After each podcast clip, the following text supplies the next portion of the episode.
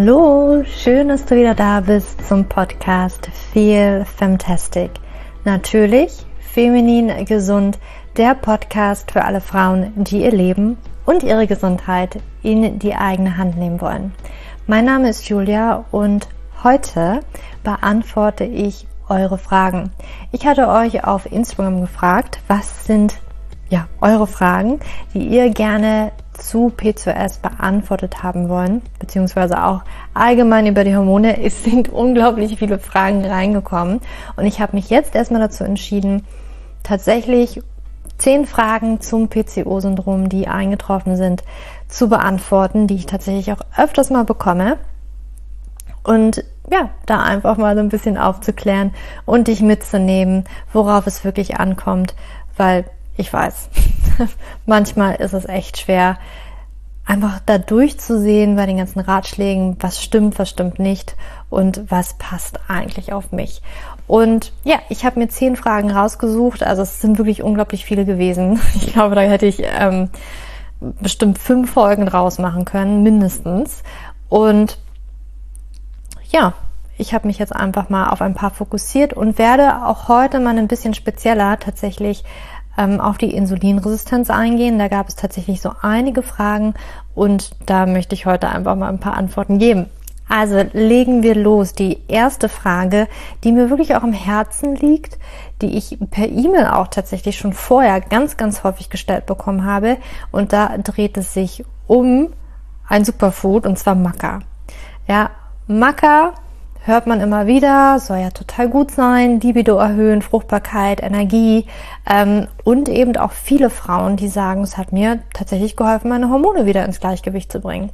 Jetzt gibt es aber auch ganz viele Stimmen, ich weiß nicht, ob es ganz viele Stimmen gibt, aber es gibt, glaube ich, so ein paar Stimmen, die sagen, Maca erhöht deine männlichen Hormone oder ist ein ähm, Testosteronbooster oder irgendwie sowas in dieser Richtung. Und das schürt natürlich Verwirrung, weil hier die Frage natürlich ist, ja, ähm, wenn jetzt Maca die männlichen Hormone erhöht, ich bei P2S aber erhöhte männliche Hormone haben, habe, ja, macht das überhaupt Sinn, das einzunehmen oder sollte ich das lieber sein lassen? Und das wollen wir uns jetzt mal angucken. Also, grundsätzlich ist Maca erstmal ein Adaptogen, also es zählt zu den Adaptogenen. Und Adaptogene, da steckt das Wort ich sage jetzt mal aus dem, das ist jetzt lateinisch, aber manchmal kann man sich auch mit dem Englischen ganz gut anfreunden. Da steckt schon Adapt drin und Adapt heißt tatsächlich anpassen. Es unterstützt also den Körper dabei, sich bei Stress anzupassen, beziehungsweise sagt man Adaptogen auch immer nach, dass es dem Körper eben das gibt oder ihn dazu anregt, was er gerade nötig hat. Ist es mehr Energie, ist es weniger Energie, so nach dem Motto, ist es mehr, ähm, ja, mehr von dem oder weniger von dem. Also das ist in dem Sinne dem Körper dabei hilft, sich anzupassen. Und Maca wird halt nachgesagt, dass es zum Beispiel die Ausdauer, Stamina, ähm, die Energie steigern soll, aber eben auch die Männlichkeit, ähm, nicht die Männlichkeit, sorry, die Libido, sowie die männliche auch auf weibliche Fruchtbarkeit. Und ich gehe tatsächlich davon aus, dass vielleicht auch viel ähm, dadurch entsteht, weil man jetzt irgendwie auch so gelernt hat, okay, Libido ähm, und auch männliche Fruchtbarkeit, das muss ja irgendwas mit Testosteron zu tun haben. Also vor allen Dingen Libido auch bei Frauen. Libido sagt man immer wieder, Testosteron ist ganz, ganz wichtig auch bei Frauen, um die Libido zu steigern. Dass man da jetzt vielleicht Schlussfolgert, okay, es muss dann halt eben die männlichen Hormone erhöhen. Aber stimmt das jetzt so wirklich? Kann man das so wirklich nachweisen?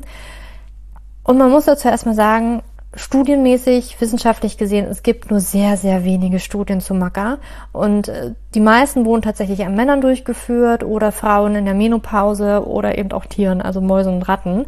Ähm, und das, also, stimmt vielleicht jetzt nicht immer für uns Frauen in den fruchtbaren Jahren. Ne? Auch wenn Frau in der Menopause ist, kann man das nicht so wirklich mit Frauen vor der Menopause vergleichen. Da gibt es äh, also wirklich große Unterschiede, vor allen Dingen in der Hormonproduktion. Und was man eben in diesen Studien gezeigt hat, ist tatsächlich, dass sobald ein Mann oder eine postmenopausale Frau oder vielleicht auch Mäuse oder Ratten Maca einnehmen, dass sich die Libido steigert und eben zum Beispiel bei Männern auch die Spermienqualität, also das Spermienvolumen, wie schnell die schwimmen, also die ganze Spermienqualität verbessert, ja.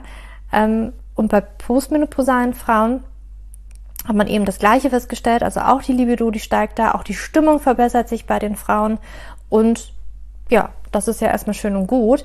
Aber was auch wichtig zu nennen ist jetzt in den Studien, man, man hat nämlich auch geguckt, passiert denn eigentlich was mit den Hormonen? Und da konnte man feststellen, dass es eben die gesteigerte Fruchtbarkeit gibt, also jetzt zum Beispiel bei den Männern die Spermienanzahl sich erhöht, das Spermienvolumen sich erhöht und ähm, die Libido sowohl bei Männern und bei Frauen steigt, ohne, ohne dass sich an den Geschlechtshormonen irgendwas verändert. Also ohne dass sie sinken oder ohne dass sie steigen. Also das heißt auch, ganz speziell die männlichen Hormone hat man sich angeguckt zum Beispiel Testosteron. Und man hat festgestellt, die Libido und die Fruchtbarkeit, das verbessert sich, ohne dass sich die männlichen Hormone verändern, ohne dass die in die Höhe gehen. Und ich würde auch immer sagen, Libido, das ist nicht nur Testosteron, das spielt so viel mehr eine Rolle, warum wir Lust empfinden oder keine Lust empfinden auf, ähm, ja, jetzt Sex oder kein Sex. Und deswegen würde ich da immer ganz, ganz vorsichtig sein, solche Aussagen zu treffen. Also so rein wissenschaftlich gesehen würde ich jetzt sagen, das ist ein Mythos, dass Maca männliche Hormone erhöht. Man kann das so nicht zeigen. Ja, man kann es einfach nicht wissenschaftlich belegen oder es ist vielleicht noch nicht wissenschaftlich belegt.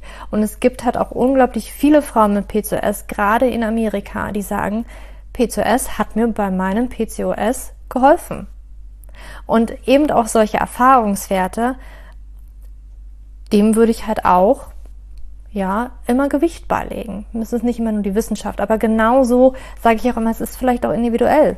Das kann vielleicht auf eine Frau ganz individuell wirken. Und ich glaube auch immer, wenn du vielleicht Macker mit dem Gedanken einnimmst, oh, es könnte vielleicht meine männlichen Hormone erhöhen, ja, Placebo-Effekt, ich glaube, ist auch ein sehr, sehr kraftvoller Effekt, den wir nicht tatsächlich außer Acht lassen sollten. Also deswegen mit welchem Mindset du das vielleicht einnimmst, würde ich auch immer mal gucken. Aber wirklich wissenschaftlich gesehen konnte man das bisher nicht belegen. Also ich glaube, dazu braucht es aber noch ein paar mehr Studien, um das jetzt wirklich mit Sicherheit sagen zu können.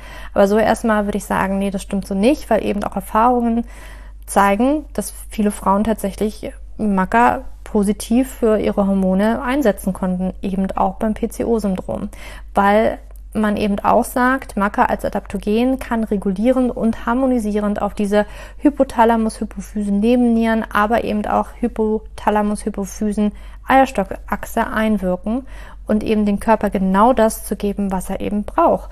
Und wenn man wirklich davon ausgeht, Adaptogen passt den Körper an, könnte das eventuell auch in diese Richtung gehen. P2S, meine männlichen Hormone sind erhöht, es könnte helfen, die vielleicht auch runterzubringen. Aber eben, das sind Erfahrungswerte, wissenschaftliche Belege, die dürfen nachgeholt werden. Ja, das war die erste Frage. Frage Nummer zwei dreht sich um Milchprodukte. Die kriege ich auch ganz, ganz häufig gestellt. Weil ich spreche ja häufig davon, das mal auszuprobieren. Ich sage nicht, dass es jede Frau betrifft und jede Frau auf Milchprodukte verzichten sollte. Es kann wirklich Sinn machen, es mal auszuprobieren für mindestens 30 Tage Milchprodukte, vor allem Kuhmilchprodukte mal wegzulassen und zu gucken, was das mit dem Körper macht. Also 30 Tage sind wirklich das Minimum, weil es eben sein kann, dass der Körper auf diese Milchprodukte reagiert. Ja, mit Entzündungen, mit Stirnentzündungen, die eben Hormone durcheinander bringen können, die eben das PCO-Syndrom zum Beispiel auch verschlimmern können, die Stress im Körper auslösen und die auch vielleicht dafür sorgen, dass man nicht abnehmen kann, weil diese Stöhnentzündungen tatsächlich die ganze Zeit dafür sorgen. Ich schreibe auch tatsächlich ganz, ganz intensiv über Milchprodukte im Speziellen, auch in meinem Buch Leben mit dem PCO-Syndrom. Da kannst du also auch theoretisch immer mal nachlesen. Aber die Frage jetzt speziell war, okay, Milchprodukte weglassen, aber jetzt einfach auf laktosefreie Milch zu verzichten, ist, reicht das dann aus? Könnte ich das machen oder ist das vielleicht nicht so ausreichend? Und hier ist es tatsächlich so, dass ich nicht die Laktose in der Milch meine, die das Problem darstellt. Also es hilft hier in dem Sinne wirklich nicht, einfach nur auf laktosefreie Milchprodukte umzuschwenken. Weil es geht hier wirklich nicht um die, das Milch, den Milchzucker, also Laktose, sondern um das Milchprotein Casein. Also wenn wir eine Laktoseunverträglichkeit haben, ja, den Milchzucker nicht wirklich vertragen, dann fehlt uns im Darm ein, oder es fehlt nicht unbedingt, aber es ist gemindert ein ganz bestimmtes Enzym, die Laktase, welches diesen Milchzucker im Darm aufbricht. Und wenn wir davon zu wenig haben oder der Darm das vielleicht überhaupt nicht mehr so wirklich produziert, dann haben wir Schwierigkeiten, den Milchzucker aufzuspalten und da hat man meistens auch sofort akute Symptome wie zum Beispiel Magenschmerzen oder Durchfall. Das ist so ganz, ganz typisch. Aber das ist damit absolut nicht gemeint. Ja. Also, wenn man das hat, wenn ich da auf Laktose reagiere und das ist das Einzige, was bei der Milch vielleicht für mich problematisch ist, ja, dann kannst du auf vielleicht laktosefreie Alternativen umschwenken. Ja, das kann Pflanzendrink sein, aber es kann eben auch ganz normale Milchprodukte sein, wo man das Laktose ähm, hat oder die Laktose eben rausgefischt hat, in Anführungsstrichen. Wenn man jetzt zum Beispiel aber auf das Milchprotein Casein reagiert, kann das viel, viel subtiler sein. Das kriegt man in den meisten Fällen nämlich nicht so akut mit, mit Durchfall, mit Magenkrämpfen. Kann sein, wenn man im Darm tatsächlich direkt reagiert war bei mir zum Beispiel nicht so. Ich hätte nie gedacht, dass ich auf diese ganzen Dinge reagiere, auf die ich reagiere, weil ich eigentlich so im Darm nicht wirklich die Probleme hatte. Aber ich habe festgestellt, wenn ich Milchprodukte und noch ein paar andere Lebensmittel weglasse, wird meine Haut viel besser. Ja, meine Haut war wirklich sehr, sehr stark entzündet. Ähm, es hat mich auch im Nachhinein, wenn ich dran denke, es hat mich sehr müde gemacht, es hat Erschöpfungen ausgelöst, einfach weil das in meinem Körper stille Entzündungen gefördert hat. Und das liegt tatsächlich daran, dass unser Immunsystem auf das Milchprotein Casein reagiert. Das kann zum Beispiel sein, weil wir mal oder vielleicht immer noch ein Problem im Darm hatten und irgendwie unser Immunsystem mit dem ganzen Milchprotein Casein in Verbindung gekommen ist. Und das mag unser Immunsystem nicht. Unser Immunsystem mag nur ähm, Proteine runtergebrochen in Aminosäuren, die einzelnen Aminosäuren. Und wenn jetzt aber die ganzen Aminosäuren noch zusammenhängen in einem Proteinmolekül, wie zum Beispiel Casein, dann reagiert das Immunsystem als, okay, das ist ein Feind, das ist ein Eindringling und produziert Antikörper. Und dann haben wir diese Antikörper im Blut. Und dann, wenn wir dann immer wieder Milchprodukte essen, dann reagiert unser Immunsystem darauf. Und es ist meistens ein Teil des Immunsystems, was nicht mit akuten Symptomen ähm, reagiert, sondern meistens ja ein paar Stunden oder sogar Tage später. Es ist eine ganz, ganz langsame Reaktion. Und das kann tatsächlich Hormonstörungen begünstigen, eine Insulinresistenz auch tatsächlich. Ähm, wie ich schon gesagt habe, auch, dass ich Gewicht nicht wirklich verlieren kann. Und deswegen ist es ganz, ganz wichtig, komplett mal Milchprodukte wegzulassen und auf pflanzliche Alternativen zum Beispiel umzuschwenken. Dann kann es immer noch sein, dass es vielleicht nur Kuhmilchprodukte sind, weil äh, Kuhmilch ja A1-Casein haben, worauf vielleicht mehr Leute reagieren. Und dann gibt es noch ein anderes Casein, was eher so ähm, ja, Ziegenmilch, ähm, Schafsmilch beinhaltet. Und das könnte sein, dass das schon viel, viel besser verträglich ist. Ich nicht, leider. Ich habe es auch vor kurzem mal wieder ausprobiert, ob es vielleicht mittlerweile geht. Ähm, ich merke das an meiner Haut. also auch gerade Akne und Milchprodukte, da lohnt sich wirklich mal das wegzulassen. Da gibt es eine ganz, ganz enge und vor allen Dingen auch durch Studien belegte Verbindung. Bei PCOS gibt es nicht unbedingt eine wissenschaftlich belegte Verbindung, aber ich sage ja schon in Frage Nummer eins, auch Erfahrungswert und das einfach mal selber auszuprobieren ist ganz, ganz wichtig. Okay. Das war die zweite Frage. Kommen wir zur dritten Frage. Und hier gehen wir schon in Richtung Insulinresistenz. Und zwar eine Frage, ganz schlau, finde ich gut, hat man vielleicht auf meinem ähm, P2S Untersuchungsguide schon gelesen, dass man Hormone unter der Pille ja nicht untersuchen sollte. Ja, macht, macht auch überhaupt keinen Sinn, weil eben die Pille unsere Hormone eigentlich oder die körpereigene Hormonproduktion unterdrückt.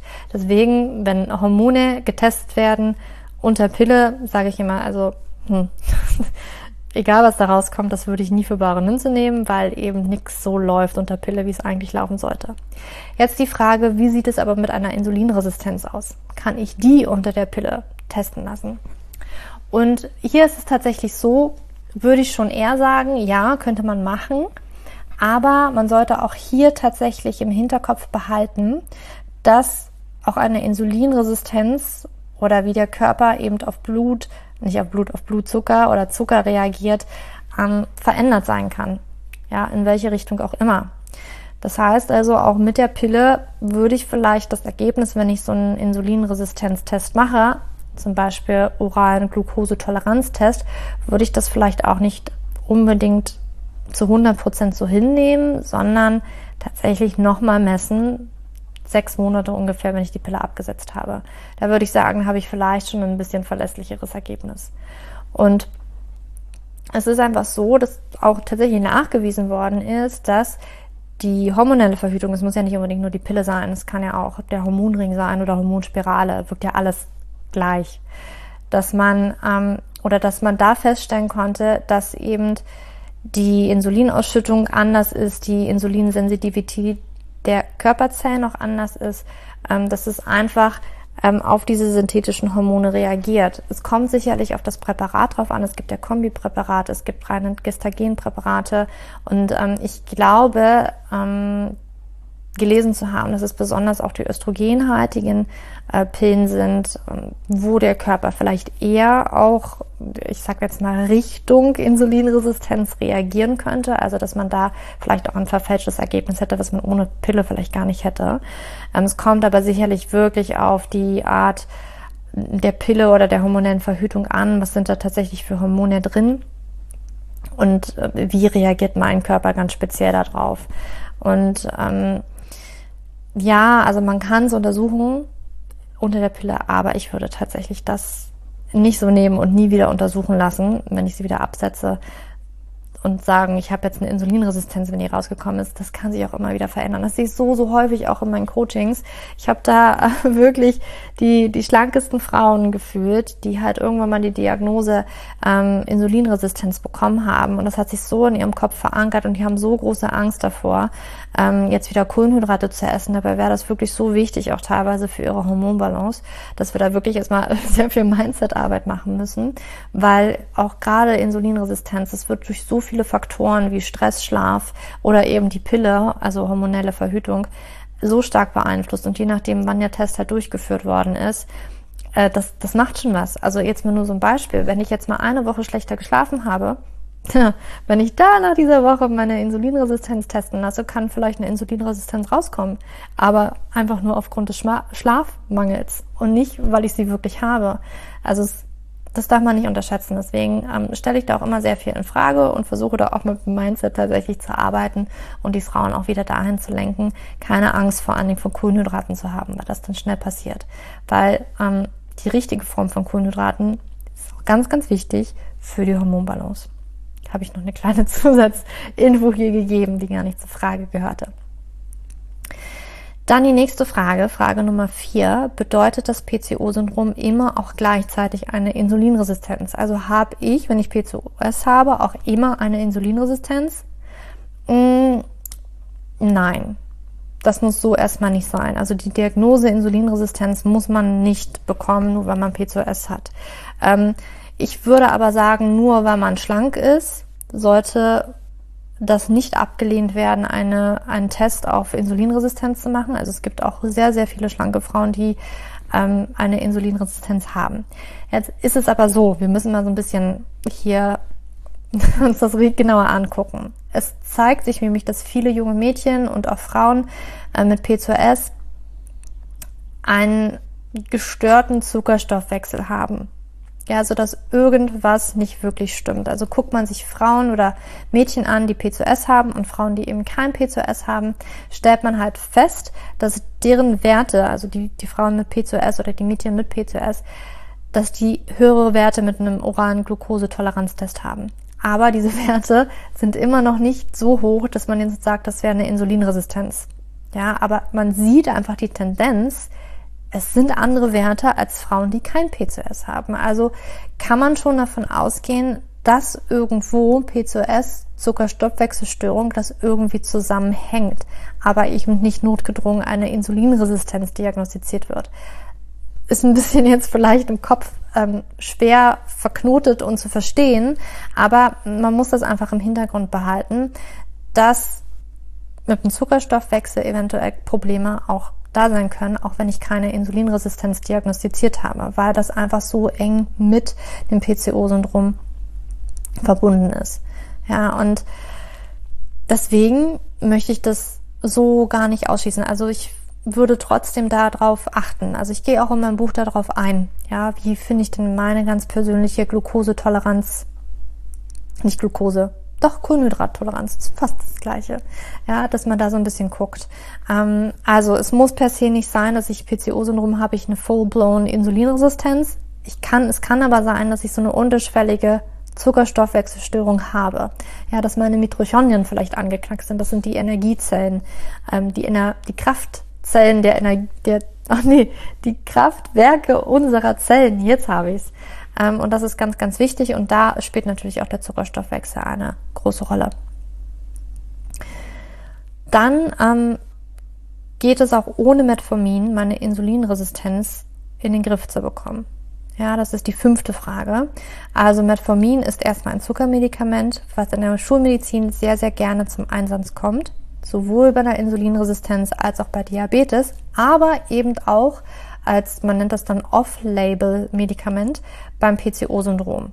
Ja, und man nennt es dann Off-Label, wenn das PCO-Syndrom vorliegt, ohne dass ich eine Insulinresistenz habe, weil dann ähm, nehme ich ja das. Also es ist ja eigentlich ein Zuckermedikament, aber man hat eben doch herausgefunden, dass Metformin auch vielen Frauen mit PCO-Syndrom helfen kann, die keine Insulinresistenz haben. Ja, also auch da kann sich eventuell der Zyklus unter Metformin wieder regulieren.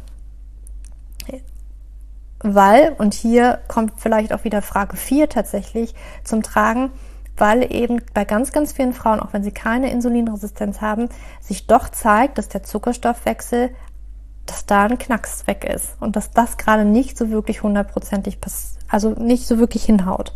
Und das kann unterschiedliche Gründe haben. Ja, die Mitochondrien zum Beispiel oder Mitochondrien, bin mir nicht sicher, wie ich das ausspreche. Es kommt wahrscheinlich auch immer darauf an, wo man aus Deutschland herkommt da kann ein Knack sein. Also es gibt so verschiedene Dinge. Und natürlich gibt es so unglaublich viele Dinge, die du tun kannst, auch bei, Insi bei Insulinresistenz, ohne dass du Metformin unbedingt zwangsläufig nehmen musst. Wenn du es nimmst und das zwangsläufig notwendig ist, bitte sprech das auch mit deinem Arzt ab. Und wenn du es nimmst, setz es nicht einfach ab, sondern gucke jetzt mal die nächsten Schritte, die ich dir mit an die Hand gebe, was du vielleicht für dich mal ausprobieren kannst. Und zwar ist deine Ernährung unglaublich wichtig, ist ein wichtiger Faktor und sollte unbedingt angepasst werden, wenn du eine Insulinresistenz hast. Das bedeutet also, industriellen Zucker zu vermeiden. Das heißt Backwaren, das heißt Süßigkeiten und sowas alles, dass du das runterschraubst. Das heißt aber nicht, dass du Low Carb gehen musst, also überhaupt keine Kohlenhydrate essen musst, so wie das in ganz vielen Köpfen von uns verankert ist, sondern es geht darum, vielleicht ein bisschen an der Menge zu schrauben, die ich esse, aber dann auch die richtigen Kohlenhydrate zu konsumieren. Das ist ganz, ganz wichtig und spielt eine enorme Rolle, weil unsere Hormone brauchen auch Kohlenhydrate. Weil wenn wir ganz low carb gehen, kann das so viel Stress auslösen, dass sich auch dadurch wieder der ganze Zyklus verschiebt oder halt brach liegt. Und Gleichzeitig kann man auch bei einer Insulinresistenz seinen Körper mit natürlichen Mitteln unterstützen. Ja, welche im Gegensatz zu Metformin keine Nebenwirkungen haben. Metformin hat viele Nebenwirkungen. Zum Beispiel schlägt es bei vielen Patientinnen tatsächlich auf den Magen, ja, dass sie da einfach Magen-Darm-Probleme haben. Und auch da immer die Frage, Julia, was kann ich machen, wenn ich Magen-Darm-Probleme unter Metformin habe? Ja, sorry, da kannst du leider nicht so viel machen. Da ist vielleicht Metformin nicht so wirklich das Richtige für dich. Und ein anderer wichtiger Punkt tatsächlich auch, Metformin kann ich glaube auch, ich, ja, werden wir vielleicht nochmal im nächsten Interview nachfragen, was zu den Mitochondrien auch kommt, oder Mitochondrien, ähm, dass es eventuell nicht so gut für die Mitochondrien ist, das Metformin, ähm, aber eben auch das Metformin einen Vitamin B12-Mangel verursachen kann. Und Vitamin B12 ist ganz, ganz wichtig, zum Beispiel für die körpereigene Entgiftung.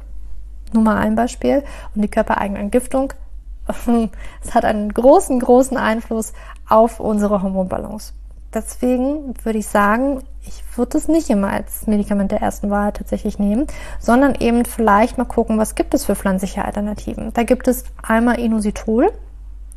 Ja, darüber habe ich auch schon ganz, ganz häufig geschrieben. Das ist auch ein sehr bekanntes Mittel bei P2S. Gehört immer zu den B-Vitaminen. Glaube, klassifiziert man jetzt nicht mehr unbedingt zu den B-Vitaminen, kann der Körper nämlich auch selber herstellen. Ähm, aber man hat eben festgestellt, bei Frauen mit P2S kommt Inositol vielleicht ein bisschen weniger in den Zellen vor. Und es kann eben sehr gut helfen. Das könnte man mal ausprobieren. Ein anderes Mittel wäre zum Beispiel Berberin, das ist ein Pflanzenauszug, zum Beispiel in der Berberitze enthalten.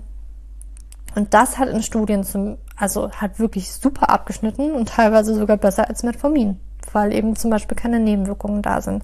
Kann nebenbei auch entzündungshemmend wirken. Also könnte man mal ausprobieren. ja. Frage Nummer 6 zu Inositol. Hat Inositol eine positive Wirkung auf meinen Zyklus, auch wenn ich keine Insulinresistenz habe? Also dadurch, dass ich ja vorhin schon erwähnt habe, dass Studien zeigen, dass Frauen mit dem PCO-Syndrom viel, viel häufiger unter einer reduzierten Insulinsensitivität leiden, also Zuckerstoffwechselproblemen und einer Fehlfunktion der Mito Mitochondrien, Mitochondrien. ich glaube, ich muss mich mal jetzt auf eine Aussprache einigen, sonst kommt, glaube ich, nicht so gut, wenn ich hier doppelt gemoppelt alle Wörter sage. Ähm, also es gibt halt diese Fehlfunktion, auch wenn nicht unbedingt eine Insulinresistenz nachweisbar ist bzw. diagnostiziert wurde. Und man hat halt auch rausgefunden, das habe ich auch schon erwähnt, dass das Zuckermedikament Metformin auch bei ganz, ganz vielen Frauen mit PCOS ohne Insulinresistenz ganz gut den Zyklus regulieren kann, also dass es ganz gut helfen kann. Und was eben auf diese ja, zugrunde liegende Störung des Zuckerstoffwechsels eventuell hindeutet. Und deswegen würde ich auch sagen, man kann es auf jeden Fall mal ausprobieren, Inositol zu nehmen, da Inositol eben nachgesagt wird, dass es die Insulinsensitivität verbessert und eben auch, das habe ich auch ähm, mal recherchiert, einen positiven Effekt auf unsere Mitochondrien haben können. Ja, also in den Körperzellen direkt. Und deswegen könnte man das durchaus mal ausprobieren. Ja, schadet nicht, weil hat keine wirklichen Nebenwirkungen. Ich würde darauf achten, das nicht auf nüchternen Magen einzunehmen. Das kann ein bisschen Übelkeit auslösen. Ähm, also eher mit Mahlzeiten. So, ähm, nochmal eine Frage. Vielleicht jetzt nicht unbedingt auf Insulinresistenz, aber auf Zucker. Ja, Zucker ist ja schlecht, aber wie sieht's denn eigentlich mit Süßstoffen aus, Julia? Ähm, also, ja, ich kann es total gut verstehen, dass man jetzt vielleicht auf Zuckeralternativen zurückgreifen möchte, weil man eben denkt, okay, Zucker nicht so gut, aber irgendwie will ich es ja süß haben. Aber, ja, sind Süßstoffe da wirklich die Lösung? Weil immerhin haben sie ja keine oder weniger Kalorien als Zucker und scheinen ja so gut zu sein. Aber ich sage nicht alles, das glänzt ist Gold. Es gibt mehrere Probleme auch mit Süßstoffen. Sie gaukeln den Körper zum Beispiel zum einen vor, dass Zucker jetzt reinkommt in den Körper, welcher aber letztendlich gar nicht reinkommt. Das kann also unseren Blutzuckerspiegel trotzdem durcheinander bringen, ja, weil eben das Gehirn da was ganz, ganz anderes registriert, Süße nämlich, aber es kommt eben gar keine Süße. Und das kann tatsächlich zu einem zu niedrigen Blutzuckerspiegel führen. Das hat man auch in Studien tatsächlich herausgefunden. Auch die Darmflora leidet unter Süßstoffen, ja, die mögen das vielleicht nicht so unbedingt. Und das wiederum kann, dadurch, dass die Darmflora beeinträchtigt wird, zu Übergewicht führen, aber auch zu Blutzuckerproblemen, ganz, ganz spannend, und zu Unverträglichkeiten. Ja, und wenn du ja ganz intensiv auch in die Süßstoffe reingehen möchtest, kannst du da auch mein Buch Leben mit dem PCO-Syndrom lesen. Da bin ich tatsächlich auch drauf eingegangen. Mmh, siebte, nee, achte Frage sind wir jetzt. Macht es Sinn, meine Ernährung umzustellen, obwohl ich noch die Pille nehme? Ähm, auch eine häufige Frage, die ich bekomme. Und vor allen Dingen auch die Frage, Julia, soll ich jetzt die Pille absetzen oder nicht? Vielleicht gehe ich da mal kurz drauf ein. Also, erstmal ist es so, du entscheidest wirklich selbst, wann du die Pille absetzt oder nicht. Das kann ich dir nicht sagen. Das musst du wirklich selber wissen. Ähm, das ist ganz, ganz wichtig. Meine Devise ist immer, und da komme ich jetzt auf die Frage hier nochmal zurück. Ja, ich finde es wichtig und vielleicht auch vom Kopf her wirklich ganz gut, je nachdem, wie du dich wirklich gut damit fühlst, deinen Körper bereits schon unter Pilleneinnahme oder hormonelle Verhütung, ist ja ganz egal, was du nimmst, ja, ob die Pille, Hormonring oder was auch immer, dass du da deinen Körper schon unterstützt und entlastest, dass du da deine Ernährung umstellst, vielleicht auch deinen Lebensstil tatsächlich schon arbeitest, weil du damit einfach bessere Voraussetzungen für deinen Körper schaffst, wenn du die Pille nämlich absetzen möchtest. Weil dann kann dein Körper vielleicht schon gleich nach dem Absetzen der Pille viel, viel entspannter in die ganze Sache rangehen und sich vielleicht viel, viel schneller erholen. Also es bringt wirklich nicht so viel, jetzt zu warten, äh, sich auf die faule Haut zu legen und ach, ich will ja die Pille noch gar nicht absetzen, ähm, mache ich vielleicht in einem Jahr und dann fange ich erstmal an. Nee, es macht wirklich schon Sinn, während der Pilleneinnahme zu gucken, dass man die Ernährung langsam umstellt, einfach um den Körper da auch zu kräftigen, dass er die ganzen Hormonersatzstoffe vielleicht schon viel, viel besser ausscheiden kann, wenn ich die Pille dann absetze und somit eben viel schneller auch Erfolge nach Absetzen der Pille erzielen kann. Deswegen ja, unbedingt. Selbst wenn du die Pille nimmst, fang jetzt schon an, deine Ernährung umzustellen. Das macht nicht erst Sinn, wenn du sie absetzt. Wie verhält es sich eigentlich mit PCOS während der Schwangerschaft? Ja, gibt es da Risiken? Man muss sagen, Frauen mit dem PCO-Syndrom, die gehören schon in eine Risikogruppe. Ja, weswegen ich es ganz, ganz wichtig finde und sehr, sehr häufig empfehle, bereits vor der Schwangerschaft wirklich viel zu tun, um an dem Lebensstil wirklich was zu verändern, die Ernährung in den Griff zu bekommen, um eben auch diese Risiken zu minimieren. Ähm, das ist erstmal ganz, ganz wichtig. Wenn es natürlich passiert und ich werde schwanger, super, ja, perfekt. Wenn du aber noch ein bisschen Zeit hast und die Geduld auch hast, dann fang jetzt schon mal auch an, deinen Körper da wirklich gut drauf einzustellen. Das ist auch, kann auch nur gut für dein Kind sein. Es ist nie so wirklich gut, wenn wir vielleicht, mh, mm, ja, mit, mit allen möglichen Problemen in unserem Körper schwanger werden, weil wir auch eben viel wirklich ans Kind weitergeben. Das ist auch belegt ja, dass wir viel weitergeben. Und wenn wir halt vielleicht wirklich jetzt so reinschlittern und es passiert, es kann zu Komplikationen kommen. Also was zum Beispiel häufiger vielleicht auch vorkommt, ist Schwangerschaftsdiabetes, weil eben eventuell, also selbst wenn ich keine Insulinresistenz habe, kann es trotzdem dazu kommen, weil er schon vielleicht grundsätzlich so eine Zuckerstoffwechselstörung irgendwie unterschwellig vorliegt, kann es dann an der Schwangerschaft schneller auch dazu kommen. Ähm, auch tatsächlich Frühgeburten kommen auch eventuell häufiger vor.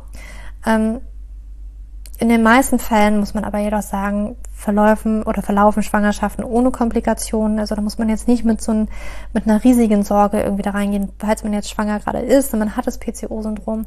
Ich würde mir da jetzt nicht so den großartigen Stress machen. Wenn du aber planst, schwanger zu werden und du hast noch Geduld ähm, und ähm, ja, ihr versucht es gerade, ist ganz okay, dann würde ich trotzdem daran arbeiten, jetzt schon versuchen, meinen Körper da wirklich super zu einzustellen, ihn zu unterstützen mit meiner Ernährung, mit meinem Lebensstil und einfach um mich natürlich die, die Wahrscheinlichkeit für eine Empfängnis zu erhöhen. Auch nicht nur du, auch dein Partner sollte sich tatsächlich darauf einstellen. Ich meine, die Hälfte, die Hälfte des Babys kommt ja vom Partner. Ähm, ja, und da würde ich einfach mal gucken. Und einfach um vielleicht Komplikationen einzudämmen. Aber auch hier, ich finde, Mindset spielt auch immer wieder eine wichtige Sache. Ähm, bleib ganz ruhig. Bleib ganz ruhig, mach dir jetzt keine zu großen Sorgen. So, und dann sind wir schon bei Frage Nummer 10. Letzte Frage für heute. Ist es normal, wenn man nicht jeden Monat einen Eisprung hat?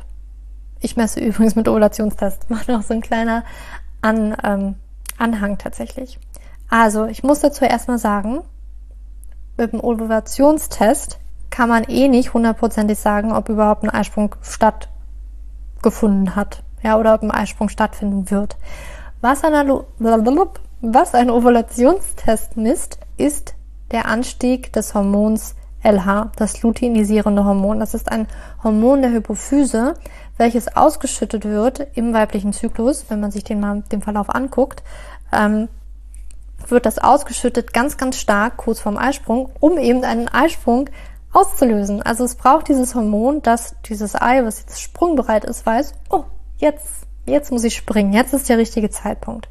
Und diesen Anstieg zeigt eben den, der Ovulationstest. Aber ob tatsächlich jetzt ein Ei springt, kann ja sein, es ist eins bereit oder vielleicht ist auch gar keins bereit. Und das, das passiert halt irgendwie nicht. Ja, aber trotzdem hat der Ovulationstest jetzt gezeigt, ja, LH ist ja angestiegen. Ähm, vielleicht ja die Wahrscheinlichkeit für eine Empfängnis ist erhöht, aber es muss nicht sein. Es gibt tatsächlich auch ähm, ja, Studien, die darauf hinweisen, dass LA, LH ansteigt, ohne dass ein Eisprung stattfindet. Also da gibt es tatsächlich bessere Methoden, um Eisprünge festzustellen, zum Beispiel die Temperaturmethode.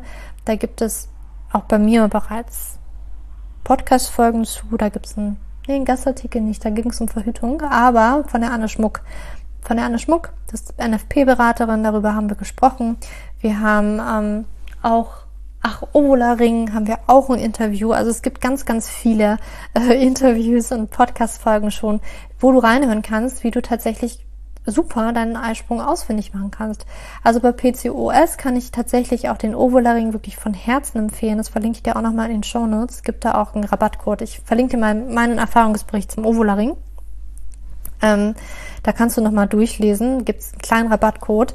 Ähm, der kann wirklich für Frauen mit PCOS super sein. Das ist ein kleiner Sensor, den man sich einführt, der rund um die Uhr, so alle fünf Minuten die Temperatur misst und dadurch auch wirklich sehr, sehr, sehr sicher und genau auch sagen kann, ob du einen Eisprung hattest.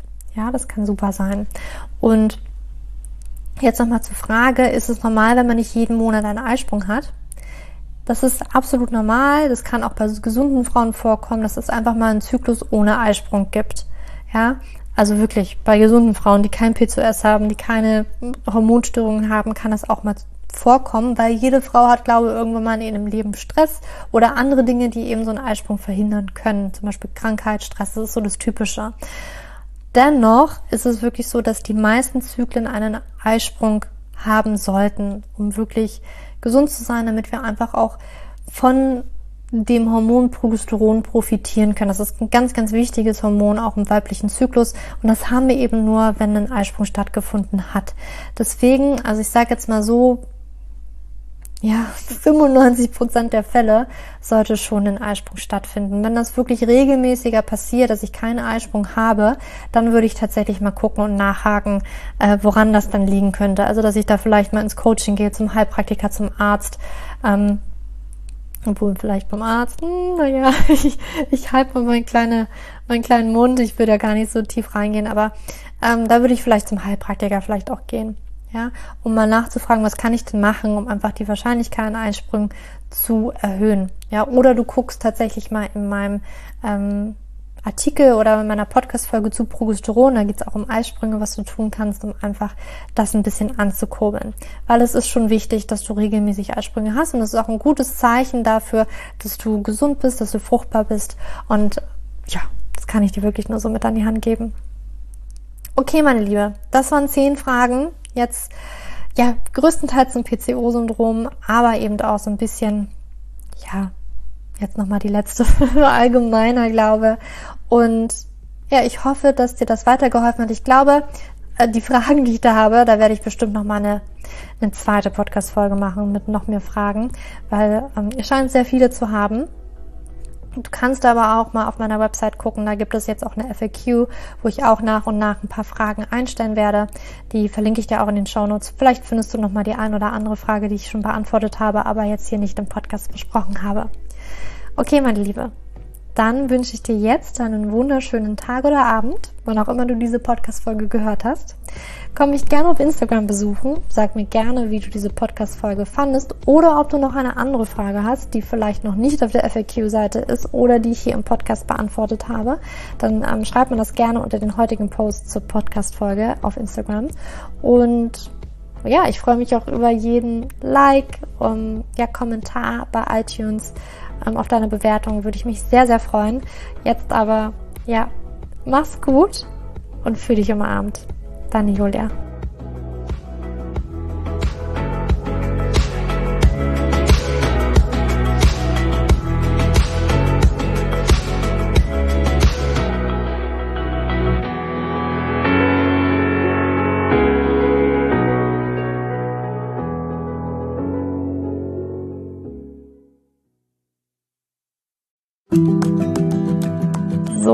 Bevor du jetzt hier den Podcast ausschaltest, habe ich noch eine kleine Überraschung für dich. Und zwar hast du vielleicht, wenn du hier reingehört hast, ja Probleme mit deinem Zyklus. Dein Zyklus ist vielleicht sehr unregelmäßig, du hast sehr lange Zyklen, vielleicht hast du auch gar keine Zyklen, vielleicht hast du irgendwie einen Zyklus, aber gar keinen Eisprung da drin, vielleicht hast du mit deiner Menstruation Probleme, vielleicht ist sie sehr stark, vielleicht sehr schwach und hinter diesen Zyklusproblemen liegen meist hormonelle Probleme, also eine hormonelle Dysbalance. Und ich habe herausgefunden, dass es meist vier Haupthormon-Dysbalancen gibt. P2S, hypothalamische Amenorrhoe, Schilddrüsenunterfunktion oder Nebennierenschwäche, die hinter diesem Zyklusproblem, hinter deinem Zyklusproblem stecken könnten. Und ich habe einen Online-Test entwickelt, der ist komplett kostenlos, der kostet dich 0 Euro, den du einmal für dich ausfüllen kannst online und dann eben ganz bequem in dein E-Mail-Postfach die Hormonstörung oder die Hormondysbalance das Ergebnis bekommst, was auf dich wahrscheinlich eher zutrifft, um dich eben in diese richtige Richtung zu stupsen. Denn es ist so wichtig, dass wir wissen, was liegt denn eigentlich hinter meinem Zyklus Dysbalancen? Warum bleibt meine Periode aus? Die Ursachen können so unterschiedlich sein, aber je nachdem, was wirklich die Ursache ist, dürfen wir auch immer ein bisschen anders daran gehen. Ja, das heißt, wenn ich P2S habe, dann äh, bringt mir nicht so viel, wenn ich hypothalamische Amenorrhoe Dinge tue, ja, oder wenn ich eine hypothalamische Amenorrhoe Dinge tue, können die Dinge, die ich bei P2S mal lese, die ich machen sollte, einfach meine Zyklusstörung, ja, oder den Zyklus einfach noch mehr in diesen nicht funktionalen Bereich drücken, ja, weil das einfach nicht die richtige Herangehensweise ist. Und deswegen habe ich diesen Zyklustest entwickelt, damit du für dich wirklich mal in die richtige Richtung gestupst wirst und da wirklich nochmal intensiver reingehen kannst und dass du endlich mal ähm, ein besseres Gefühl dafür hast, worum geht's hier eigentlich bei mir? Ja, warum, worum geht's hier eigentlich? Warum ist mein Zyklus vielleicht nicht gerade so rund?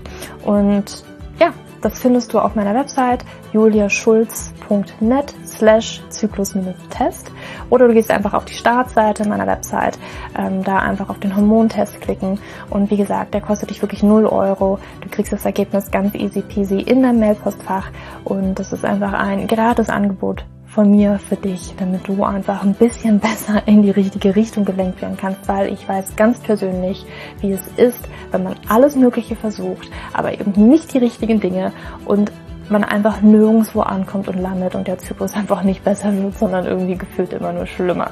Deswegen schau da rein, juliaschulz.net slash Zyklus-Test und ähm, ich schreibe es dir auch nochmal in die Show Notes und ich freue mich, wenn du da einmal vorbeischaust und für dich diesen Test ja, einfach mal machst und für dich ein bisschen mehr in die richtige Richtung gestupst wirst.